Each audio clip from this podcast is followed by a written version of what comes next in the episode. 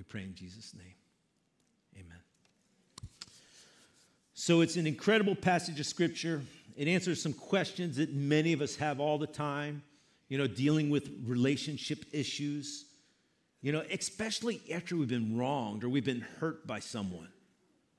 It, you, know, often people will be like, How do I know that they're telling me the truth now? You know, they lied to me before, they, they gossiped about me before. How can I trust them now? How do I know that they've changed? You know, often we, we even ask the question, maybe we don't put it this way in a personal relationship, but, but how do I bring them back into that close relationship? How do I restore someone? How, how do I, you know, say a Sunday school teacher sins and, you know, and, and they have to step out for a while, you know?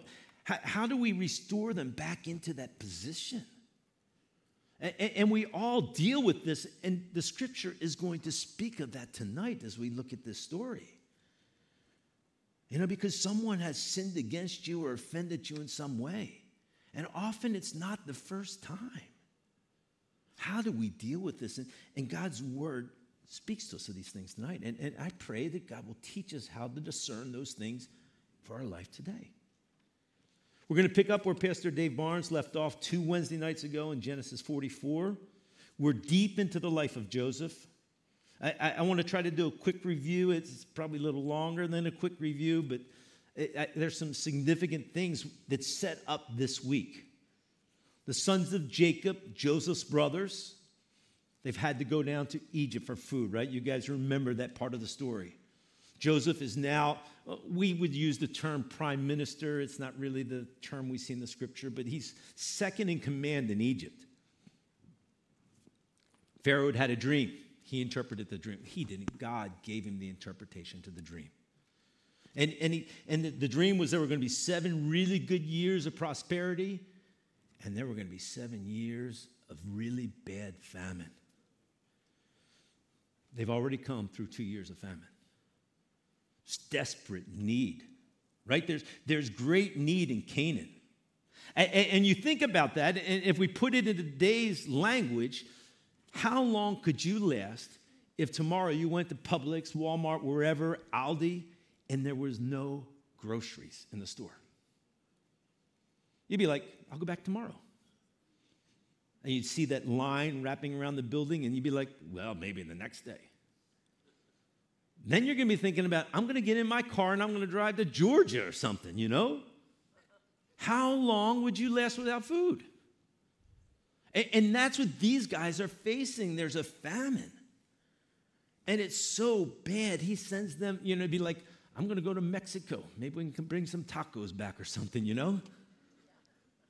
He sends them to Egypt, where, of course, they run into their brother, who's now prime minister. Course, they don't know who he is. In your head, you might be going, How can that be? How do they not recognize their own brother? Well, one, they think their own brother is dead.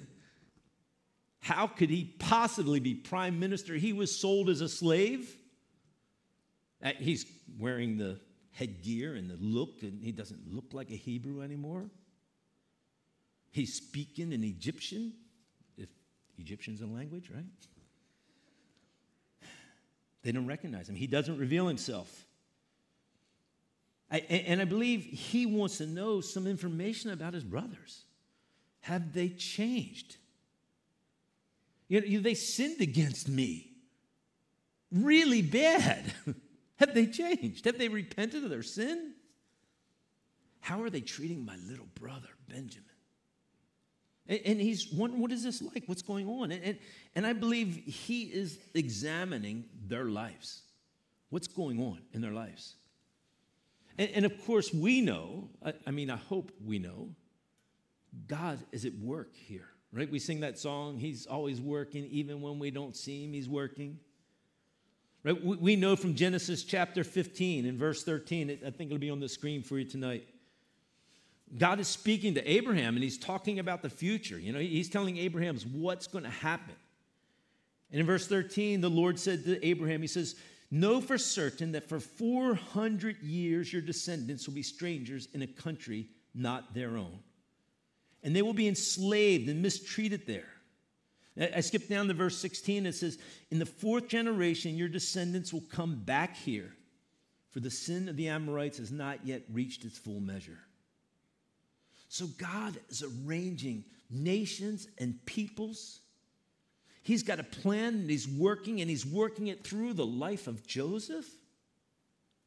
Uh, you, know, we, we have a small group of Bible study here we do that's called Experiencing God. I'm sure many of you have done that.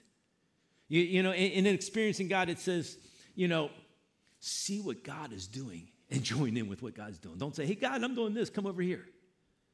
God is working in Joseph's life, and Joseph is experiencing God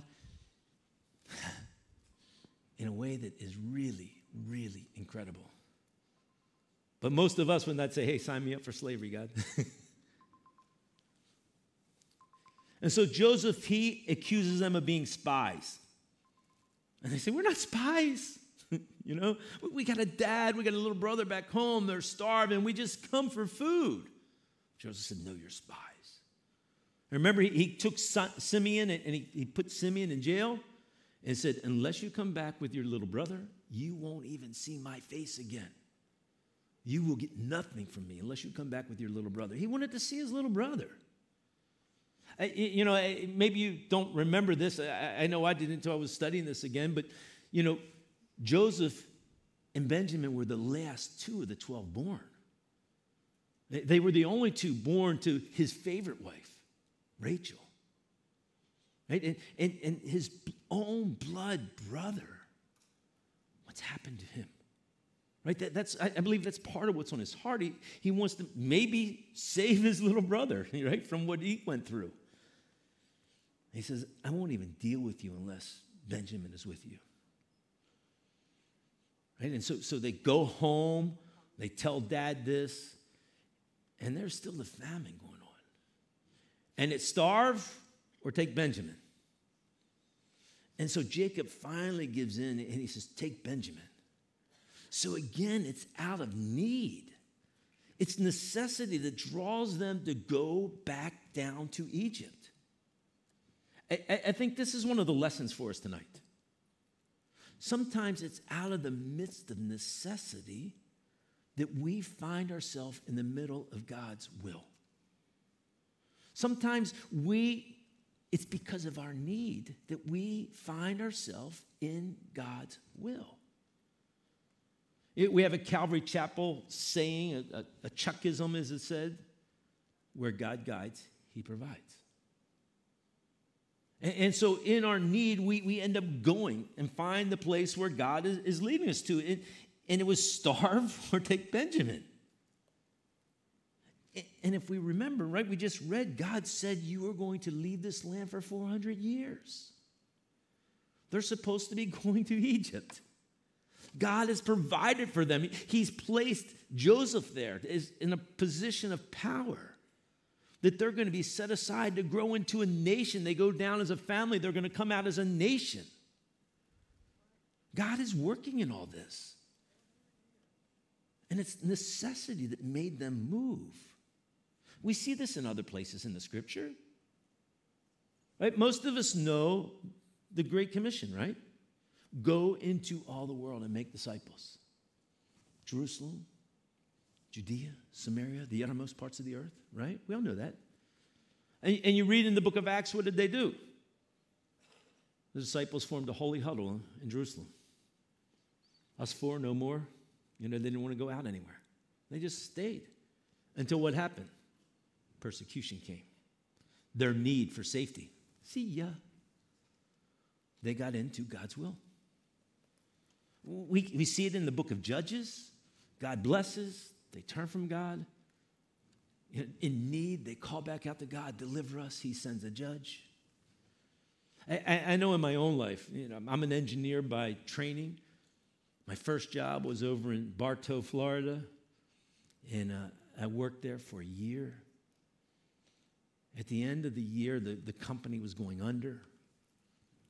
This, I guess, next week, 40 years ago, the company I worked at got shut down.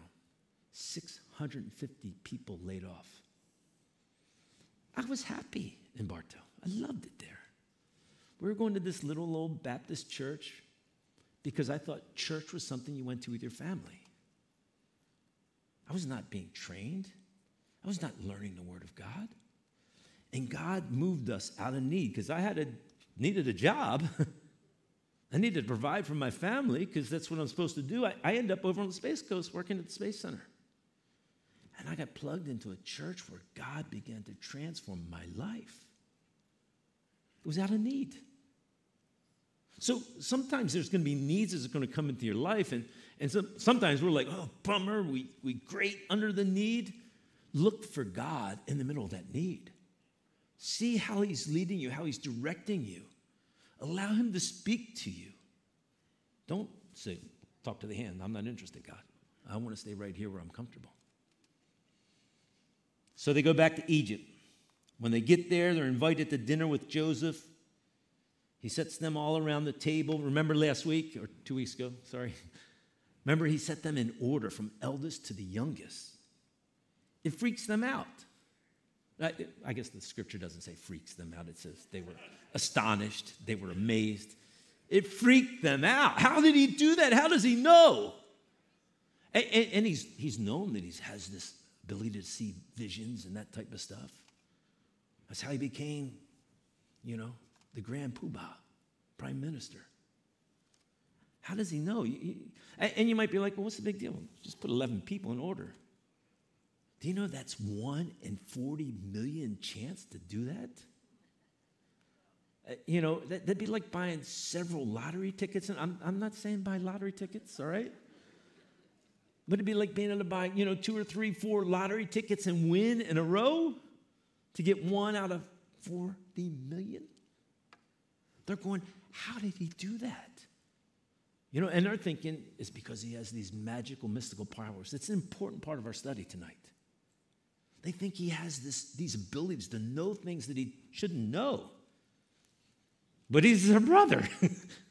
There's nothing magical about it, there's nothing mystical about it. He's not divining with his cup to find out anything. He's a brother. But he leads them to think because he wants to examine their hearts.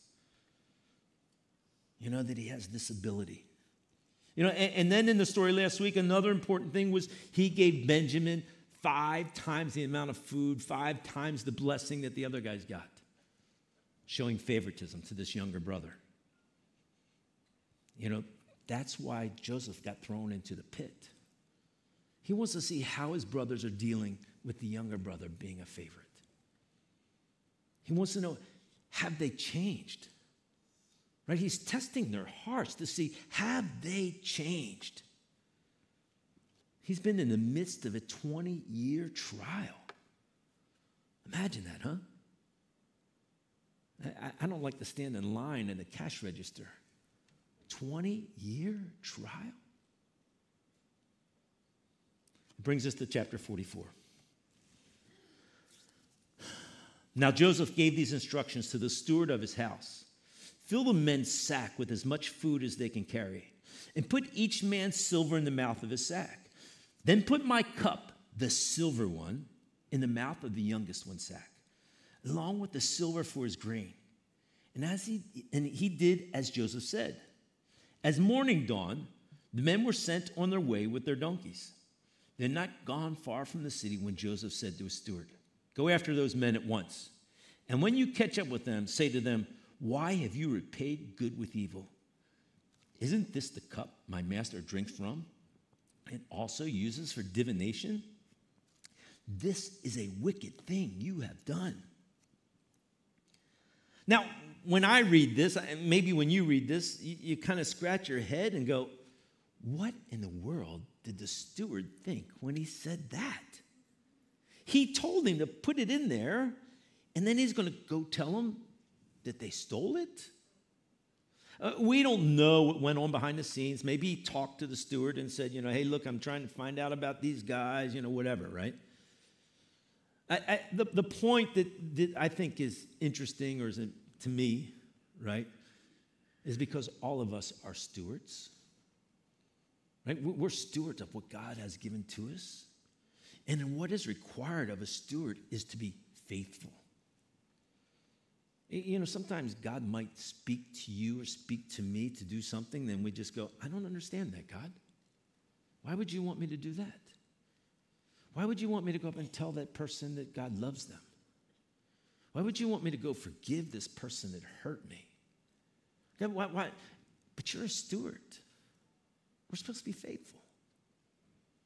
Right? And, and, so he tells the steward to do this. And again, we don't know what's all behind it, but he does what he's told to do. Right? This is part of the test. He planted the evidence. You know, and, and there's no indication that Joseph actually did divination. I, I mean, think about it. The silver cup that he used, he didn't even have. So he didn't take the cup and, because what they would do, that really, we, we know from history that they would do this type of thing. They, they had these divination cups. I, I, had a friend, he used to go to church here, he's passed on, he's with the Lord now. And before he was a Christian, he would divine for water. You guys remember seeing that type of stuff on movies? They'd have a piece of wood with a Y in it, and, and they would shake like this, and you know, you know, you'd find where water is. Eh, you know, they would have this cup and they would look in the cup and be able to tell somebody's future. And you're probably going, oh, I've heard of tassographia. Reading tea leaves, right? It's the same idea, you know, to, to be able to, to look in a cup of tea leaves and tell somebody's future. That's what they're saying Joseph, they're thinking he does. The scripture's really clear, guys. We are not supposed to do anything. There's a, a Christian is not supposed to be involved in divination. It's condemned in the scriptures. Right? In, in, in the book of Deuteronomy, in the law, scripture clearly tells us in, in Deuteronomy 18, verse 10 let no one be found among you who sacrifices their son or daughter to the fire. We go, okay, yeah, understand that. We're not supposed to do that. Or who practices divination or sorcery, interprets omens, or engages in witchcraft. We, we see this throughout the scripture. We, we see in, in 1 Samuel where, you know, Saul failed to destroy all the Amalekites. And, and God spoke to him and said, you know, rebellion is as witchcraft, divination, sorcery. It uses those three words in, the, in three different English translations. It's an abomination to the Lord. In Galatians chapter 5, verse 20, it's listed amongst the, the works of the flesh. Sorcery is listed as one of those things that if you participate in those, you don't get to go to the kingdom of heaven. God feels seriously about this. Things that in our world today seem harmless. You know, our, modern world, we, we you know, it, it comes up, it, you know, it, most of you may know that I was a missionary in Peru for 19 years. And, and I didn't watch TV down there very much because it was in Spanish and I didn't know much Spanish. But every time, once in a while, I'd flip it on and say, maybe there's something in English on here, you know? And, and uh, at certain times of the day, there would be somebody on there reading tarot cards or, or telling horoscopes. You, know, it's, uh, I'm, I'm sorry, I don't look at the newspaper a whole lot here, but it's probably still in the newspaper. You can look up and see what your horoscope is. And God says, What are you doing? Ouija boards, those types of things are really entanglements with sorcery and witchcraft you know, looking to some other power source rather than the holy God who wants to direct your life. I'm looking to the stars to tell me what to do when Jesus, his spirit, lives in me and wants to direct my life. God says, don't have anything to do with that. Right? In, in Acts chapter 19, verse 9, the, the, the believers, the, these new believers, it says, who had practiced witchcraft they brought their books together and burned them in the sights of all. Uh, you, you, know, I, would almost suggest if you have a Ouija board, that tonight when you light your fireplace, you throw it in. you know, it, it, we got no business having that stuff. Verse 6 When he called up with them, he repeated these words to them But they said to him, Why does my Lord say such things? This is the brothers. Far be it from your servants to do anything like that. We even brought back to you from the land of Canaan the silver we found inside the mouths of our sacks. So why would we steal silver or gold from your master's house? If any of your servants is found to have it, he will die.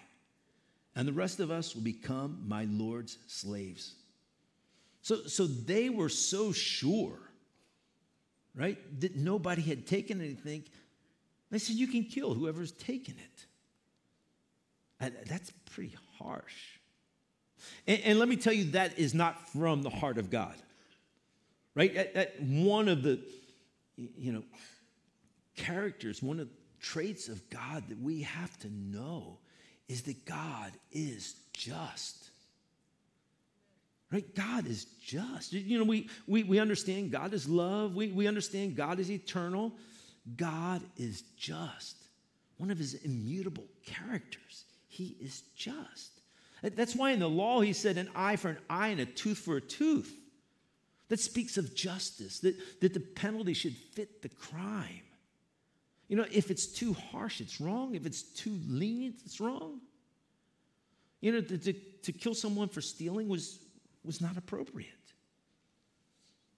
And, and, and so we see this character of God, just, he is just.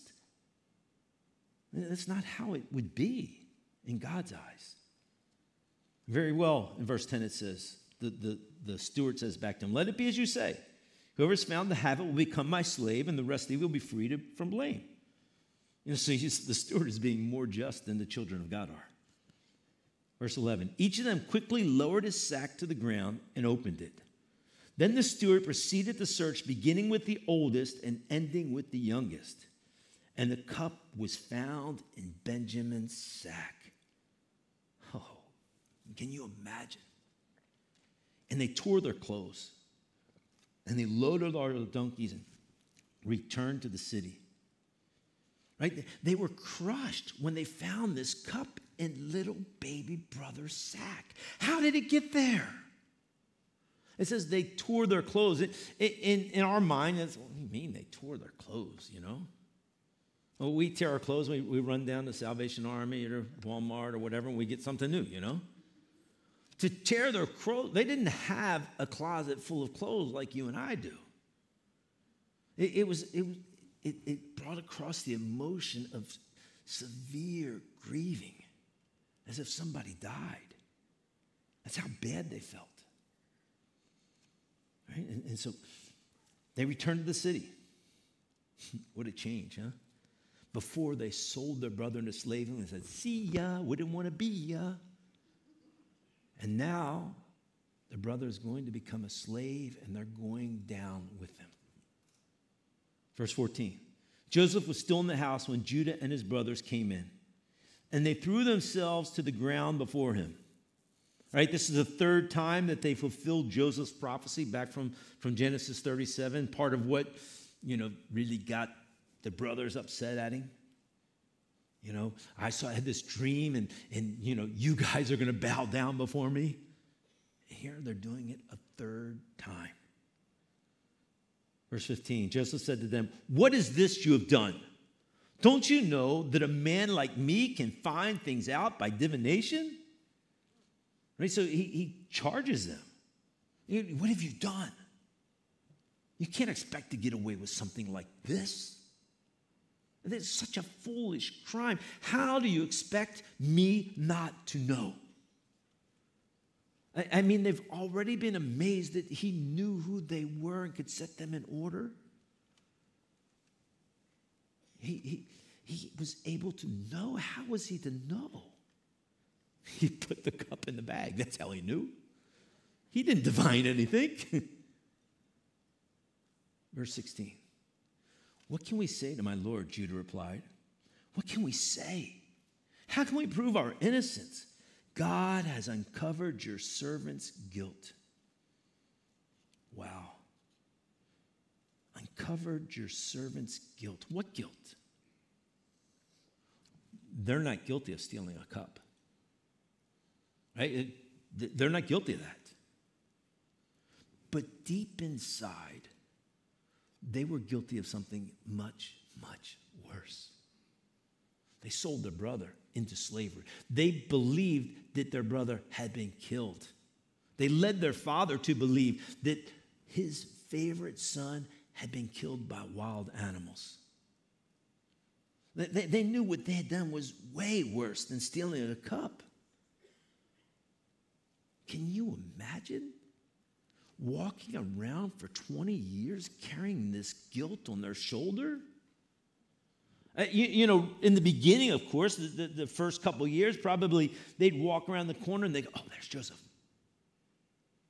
And, and, and they, they would have this awareness of he could be there at any moment.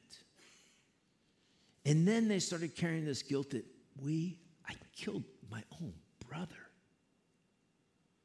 And they're carrying this guilt and they're carrying this guilt. They've come to this place, like, you know, many people believe, you know, what goes around comes around. Our sin's uncovered.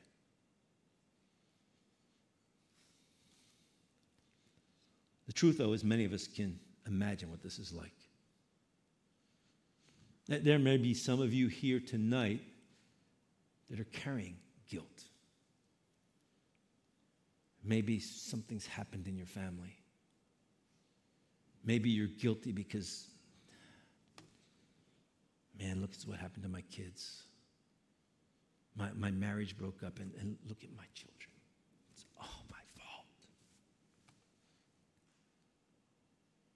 We're carrying guilt because, you know, our, our loved one is dying and, and, and it's just like, I should have done something different. You know, we, we carry guilt in our lives that God never intends for us to carry. Scripture says in, in Numbers 32 23, God declares, You may be sure that your sin will find you out. I, I, it's so true, right? This, the time does not ease the guilt of sin.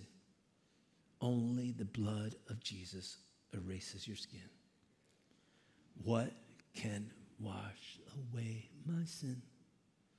Nothing but the blood of Jesus. We sing that song. He wants to apply his blood to your life tonight to set you free from that guilt right? And, and, and, you know, that's one of the great lessons of this story we're, we're, we're discovering is forgiveness that can come. You know, when you believe and when you've repented, when there's been this change, Joseph wants to see if there's been a change of heart. Have they changed? Are they different than they were 20 years ago?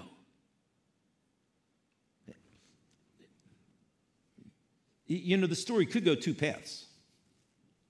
Right? The path that it goes down is that these guys' hearts have changed, right? We're going to see that even more clearly. What would happen if they'd gone down the other path? Right? If when, you know, the, the, the servant, the, the steward said, I'm taking him back, they'd have said, see ya. And then it went back to Canaan and said, sorry, Dad. Too bad, so sad. Don't be mad. Right? What would have happened? We don't know. But let me just suggest the Egyptian army would have got on their horses and would have chased those brothers down. And they'd have faced the consequences of their sin that they had done against Joseph 20 years ago because there was no change of heart. Let's continue. Verse 16. We are now, my Lord's slaves right? This is Judah. Judah stands up and he begins to speak to Joseph. He doesn't know who he is.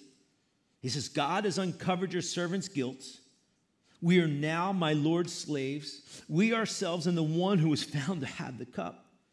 But Joseph said, Far be it from me to do such a thing. I'm a just guy. Only the man who was found to have the cup will become my slave. The rest of you, go back to your father in peace. So Joseph gives them an out. You know, he's like, oh, go ahead. You guys are right. It's not your fault, it's his fault. In, in this next session that we're going to look at, 18 down to almost verse 34 to the end of the chapter, pretty much. Incredible. If you look at it, there, there's so much we could go through in this passage, but we only have so much time tonight, and I'm running out of it really quickly. Um, you know, he, he, he, he we're going to look at the intercession. You could read this as an intercessory prayer as he stands in the gap for his little brother, for his father. Judah does. Judah, you know, the one that suggested, hey, let's sell Joseph. Verse 18. Then Judah went up to him and said, Pardon your servant, my Lord. Let me speak a word to my Lord. Do not be angry with your servant, though you are equal to Pharaoh himself. My Lord, ask his servants, Do you have a father or a brother? And we answered, We have an aged father, and there's a young son born to him in his old age. His brother is dead, and he's the only one of his mother's sons left, and his father loves him. Then you said to your servants, Bring him down to me so that I can see him for myself. And we said to my Lord, The boy cannot leave his father. If he leaves him, his father will die. But you told your servants, Unless your youngest brother comes down with you, you will not see my face again. When we went back to your servant, my father, we told him what the Lord had said. My Lord had said. Then our father said, Go back and buy a little more food. We said, We can't go down. Only if our youngest brother is with us will we go. We cannot see the man's face unless our younger brother is with us, youngest brother is with us. Verse 27 Your servant, my father, said to us, You know that my wife bore me two sons. One of them went away from me he said, and I'm sure he's been torn to pieces, and I've not seen him since.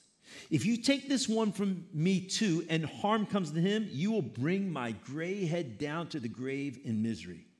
So now, if my boy is not with us when I go back to your servant, my father, and if my father, whose life is closely bound up with the boy's life, sees that the boy is not there, he will die. Your servants will bring the gray head of our father down to the grave in sorrow. Your servant, Judah, is saying, I guaranteed the boy's safety to my father. I said, If I do not bring him back to you, I will bear the blame before you, my father, all my life. Now then, please let your servant remain here as my Lord's slave, in a place of the boy and let the boy return with his brothers. How can I go back to my father if the boy is not with me? Do not let me see the misery that would come on my father. So Judah is now saying, Let me stand in his place. You know, we, we could spend the rest of the night talking about how Judah is a type of Jesus, where Jesus came and stands in our place right? That while we were still sinners, Christ died for us. That's what Judah's doing. He says, Take me. Jesus, for me and you, said, Take me. We, we, we, could, we could spend a lot of time looking at that. He's, he's willing to forfeit his future and his life, he doesn't have to. 20 years ago, he didn't care about his little brother, he didn't care about his dad. He laughed. He sold Judah for profit. I mean, Joseph for profit. And now he's concerned he's going to break his dad's heart. Changed life. Something has happened in that 20 year period. Right? That brings us back to where we started. How can you tell if he's changed? How can you tell if your friend is telling the truth? How, can you know if they've really repented? How, how, what, what should I do now? Right? Pa- Pastor Rick, Pastor Rick, what should I do? My friend did this to me. What should I do? Should, should, I, should I be their friend again or should I say no? When can someone be restored? Right? Their, their actions, their works have to show a change of heart. You see, this passage of scripture we're reading is instruction for us in our life today. It's a historical story, it's something that really happened. But in, in Romans chapter 15, verse 4, it says, For everything that was written in the past was written to teach us. Not just them, us. And so we have to learn from this. It's instruction for us in dealing with people that have sinned against us. In, in, Acts 26 6, Paul is standing trial before Festus and Agrippa. And he, he's telling them about what he's been doing, his ministry, why he's been in jail. And he says he went everywhere and he preached that people should repent and turn to God and demonstrate their repentance by their deeds. How do you know if your friend has changed? I'm so sorry. In Luke chapter 3, verses 18 through 14, a long section where John the Baptist is confront, confronting the religious leaders. And he tells them, produce fruit in keeping with repentance. King James, some of us are old enough to remember old King Jimmy. He calls them works of repentance. We're looking for works of repentance. You know, they, they, they did wrong, right? You bring it home. Think, think about in our life. I mean, you, know, you, you could look at Sunday school teacher, an elder, a pastor, a good friend, someone has sinned against you. They did something. I, I, I was telling the ladies down front early tonight. You, you know, I've, I've been in Peru for a long time. I've been working with second language people. And so sometimes I would pick easier words. And they were like, oh, please do that for us, right? and, and, and a word came to my mind, a word that I know.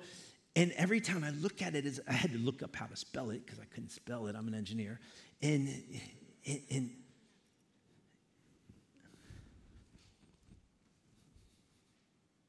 egregious, spelled with an E, it doesn't seem right. Egregious. Something that is so bad. They've done something that's egregious, teaching false doctrine. You know, somebody's sharing something that's not right. Maybe someone's gossiped about you, talked behind your back, stabbed you in the back, had an affair. You know, one of these people, you know, had, had an affair, stole something from you right? That they're continuing in a lifestyle of sin and they get called out for it. When do you restore them? When does everything become, yeah, we're good? You know, they can say, I'm sorry. They can ask for forgiveness, and we should forgive, right? We forgive as we've been forgiven.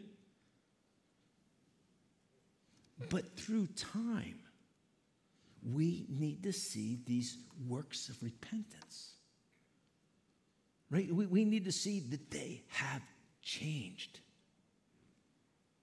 And we're going to see that through everyday, ordinary trials.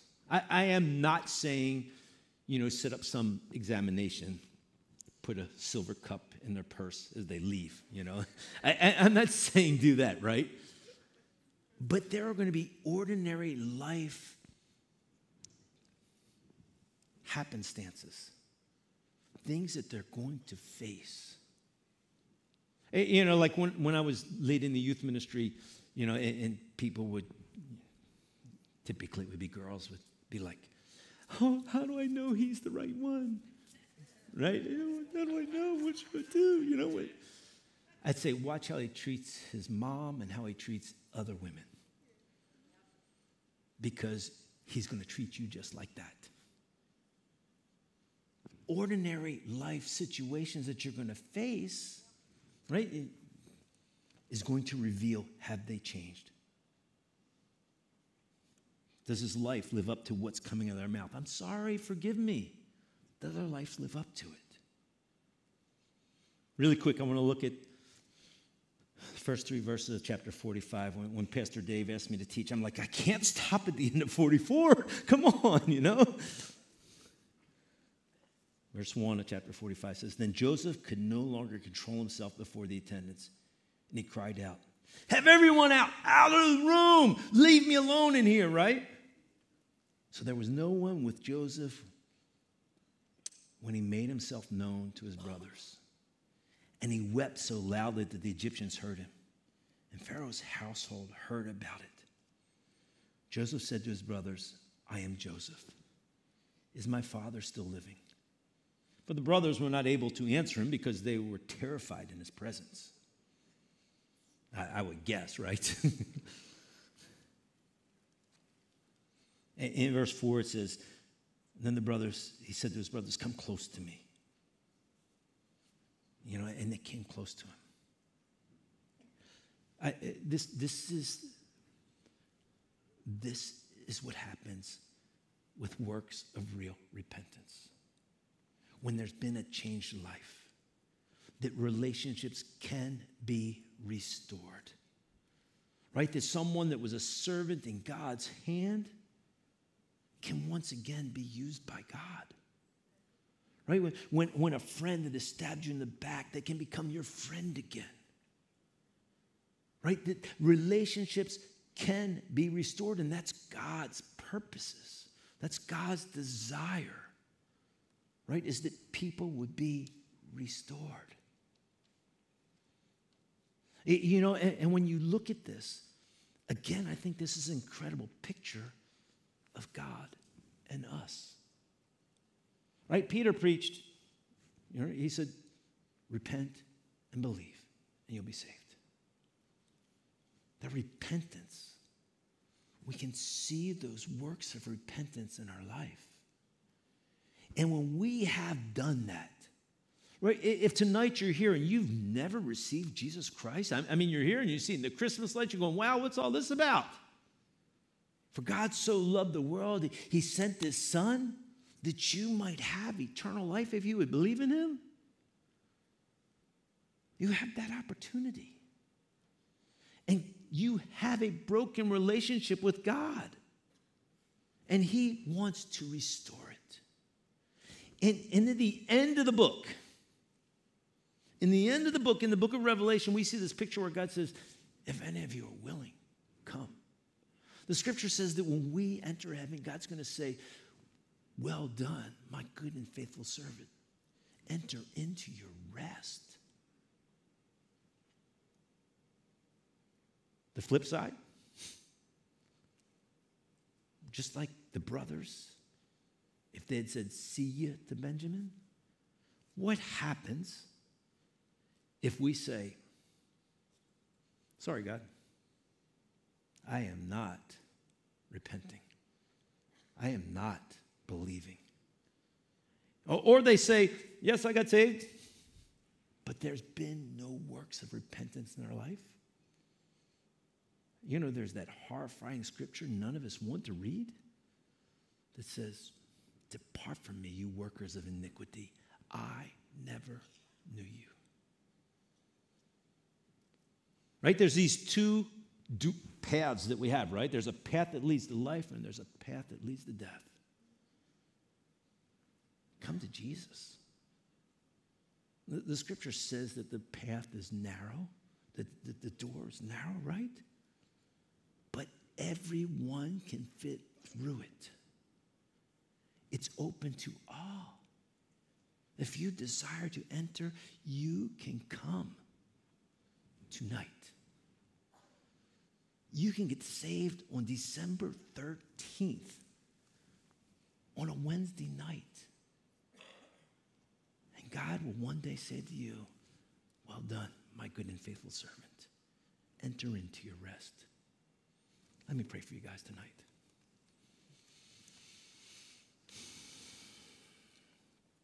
God, we thank you for your word. God, we thank you that you give us insight in how we can understand how to treat others around us.